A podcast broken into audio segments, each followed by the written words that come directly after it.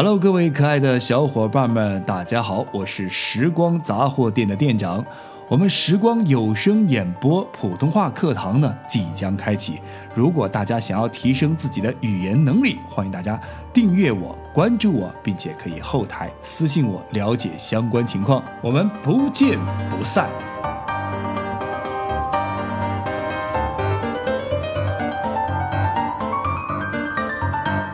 茶余诗词，古诗词背后妙趣横生的故事。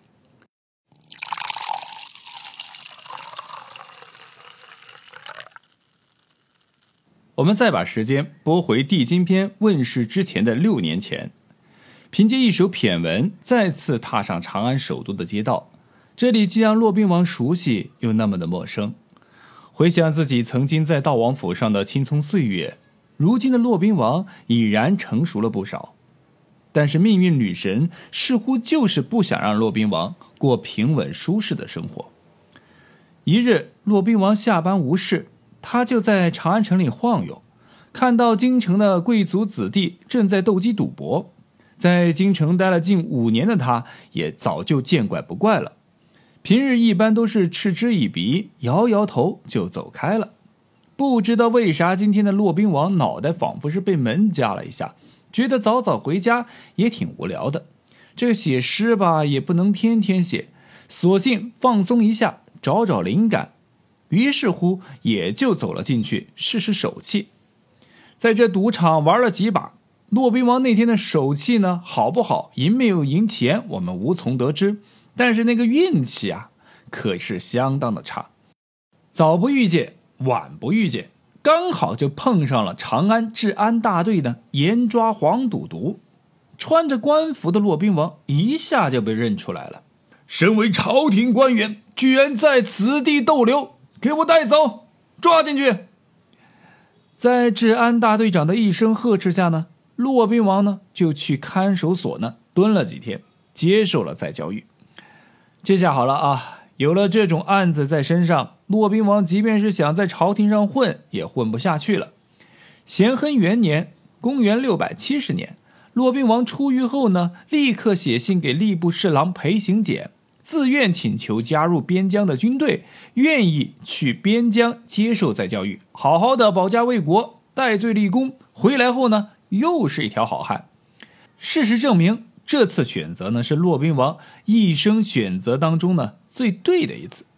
他的这个决定呢，也得到了啊他的好友李峤的支持。这个李峤呢，也是少年成名，人生中呢三度拜相。也一直想上战场为国争光，直到公元六百七十九年，唐高宗发兵征讨岭南雍州、延州一带，也就是现今广西的境内的辽族叛乱，才如愿以偿。骆宾王即将远行边疆从军，自然对好友是依依不舍，不知道何时才能再回来啊，喝两杯。于是呢，在李峤为自己践行的同时呢，骆宾王诗兴大发，写下了这首。送别诗，这首送别诗呢，既是送给他的好友李峤，也是送给他自己。寒更成夜咏，凉溪向秋城。离心何以赠？自有玉壶冰。俗话说，君子之交呢，淡如水。这并不是说君子把人与人之间的交易呢，看得比水还要淡。相反，应该是君子之间的友谊呢，应该是像清澈见底的水一样纯净。这诗呢，正体现了这种纯洁的友谊。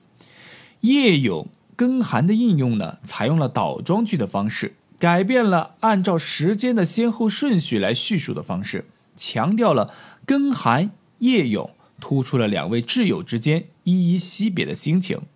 在秋高气爽的落日黄昏，骆宾王和李峤已经干了一壶又一壶酒，促膝长谈，一古今，聊八卦，畅想未来等等。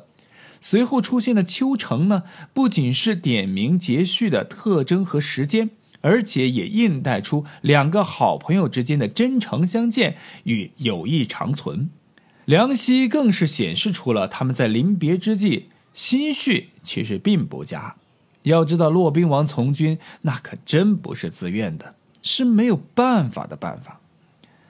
既然骆宾王和李乔是那么的铁哥们儿，那么在离别之际，用什么东西馈赠对方就值得思考了。这份离别礼物呢，也可以说是一件信物，寓意呢希望对方平安，也是一种寄托。离心何以赠？自有玉壶冰。这两句诗呢，体现了两位朋友之间是坦诚相见的真正友谊。诗人赠给对方的不是什么客套式的祝愿，也不是什么俗气的礼品，而是一颗冰清玉洁的心。在这首诗当中呢，骆宾王把自己的离心比作玉壶冰，其意思同于王勃的名句“海内存知己，天涯若比邻”。古人写送别诗呢，特别是在秋季送别时，往往是借秋景而叙离怀，写的是悲悲切切。这首诗呢则不同，骆宾王与朋友所处的离别节序呢也是秋天，但他们并不是特别的悲切和哀伤，而是把离情呢表现的那么的高洁纯真。这种表现呢，也从客观上证明了骆宾王此时的心态呢已经是非常成熟了。而且很豁达，虽然离开官场有些失意，但是在边塞参军也是从小志愿，所以在这里呢，只有惜别好友，却并非悲伤至极。告别了李峤，随军出塞的骆宾王被广袤无际的西域漠北是深深的震撼到了，在这里从军的三年里，是开阔他的眼界，打开了他的心胸，更丰富了他的诗歌内涵。为初唐的诗坛增添了一抹雄壮慷慨的色彩，也为之后唐朝的边塞诗人如高适、王昌龄、岑参等树立了榜样。从军行，平生一顾众，意气忆三军。野日分歌影，天星何见闻？弓弦抱汉乐，马足见胡尘。不求深入塞，唯当死报君。在这次军旅生涯中，这首《从军行》呢，也是骆宾王在一次战役后借着后劲儿写下的名篇。诗的首联直接进入主题，他觉得朝廷呢没有拒绝自己戴罪立功的用意，朝廷的知遇之恩激发了他慷慨的报国热情。骆宾王带着勇夺三军的意志气概，义无反顾地走向了边疆。中间两句呢，他亲眼所见激烈搏杀、飞火流星的硝烟战场景象的书写，在日复一日的战斗绞杀中，天地日月的广阔背景下，突出了战士们不分昼夜、兵器不离手的紧张状态。白天。旷野上的炙热，惨白色的太阳照耀着森严夺目的兵戈刀戟；夜晚，天上的星辰与战士们宝剑上的七星刻纹交相辉映，闪着熠熠的寒光。这里的短短二十个字，从静态远观的角度来描写战场，又从动态近观的角度刻画了作战将士在疆场上的壮美身姿。弓箭手们。把弓弦拉得如家乡的圆月一样满，他们的战马在广阔的湖地纵横驰骋，追逐敌骑。报汉月和见胡尘的对仗里，暗含着将士们热爱故土、憎恨入侵者的强烈感情。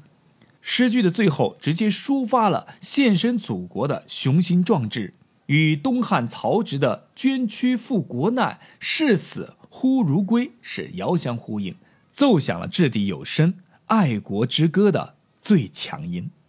骆宾王借着自己的诗句，展现出了唐朝将士誓死战斗、不屈不挠的爱国精神。正因为有了这些出生入死的将士，才能让大唐如此的鼎盛繁荣。三年了，日子过得很快，又到了传统的节日春节。看着塞北的雪，骆宾王感慨万千。他并不知道这首诗是要写给谁，寄托的又是怎样的情感，只是心里一阵儿触景生情。于是坐在窗前，看着窗外的漫天风雪，他写下了《咏雪》这首诗，也算是对自己这三年从军生涯一个完美的句号。龙云玉叶上，鹤雪瑞花新。影乱铜屋吹，光消玉马金。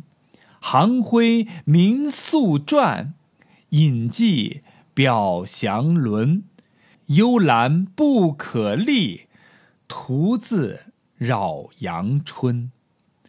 这首诗呢，没有更多的深意和寓意，更多的是自己肉眼所见的景象，结合骆宾王自己最近的经历的描写，所以这里呢就不过多的去解读这首诗了。喜欢的朋友可以自己去看看。三年后，骆宾王回到了长安，戴罪立功的他，又将何去何从呢？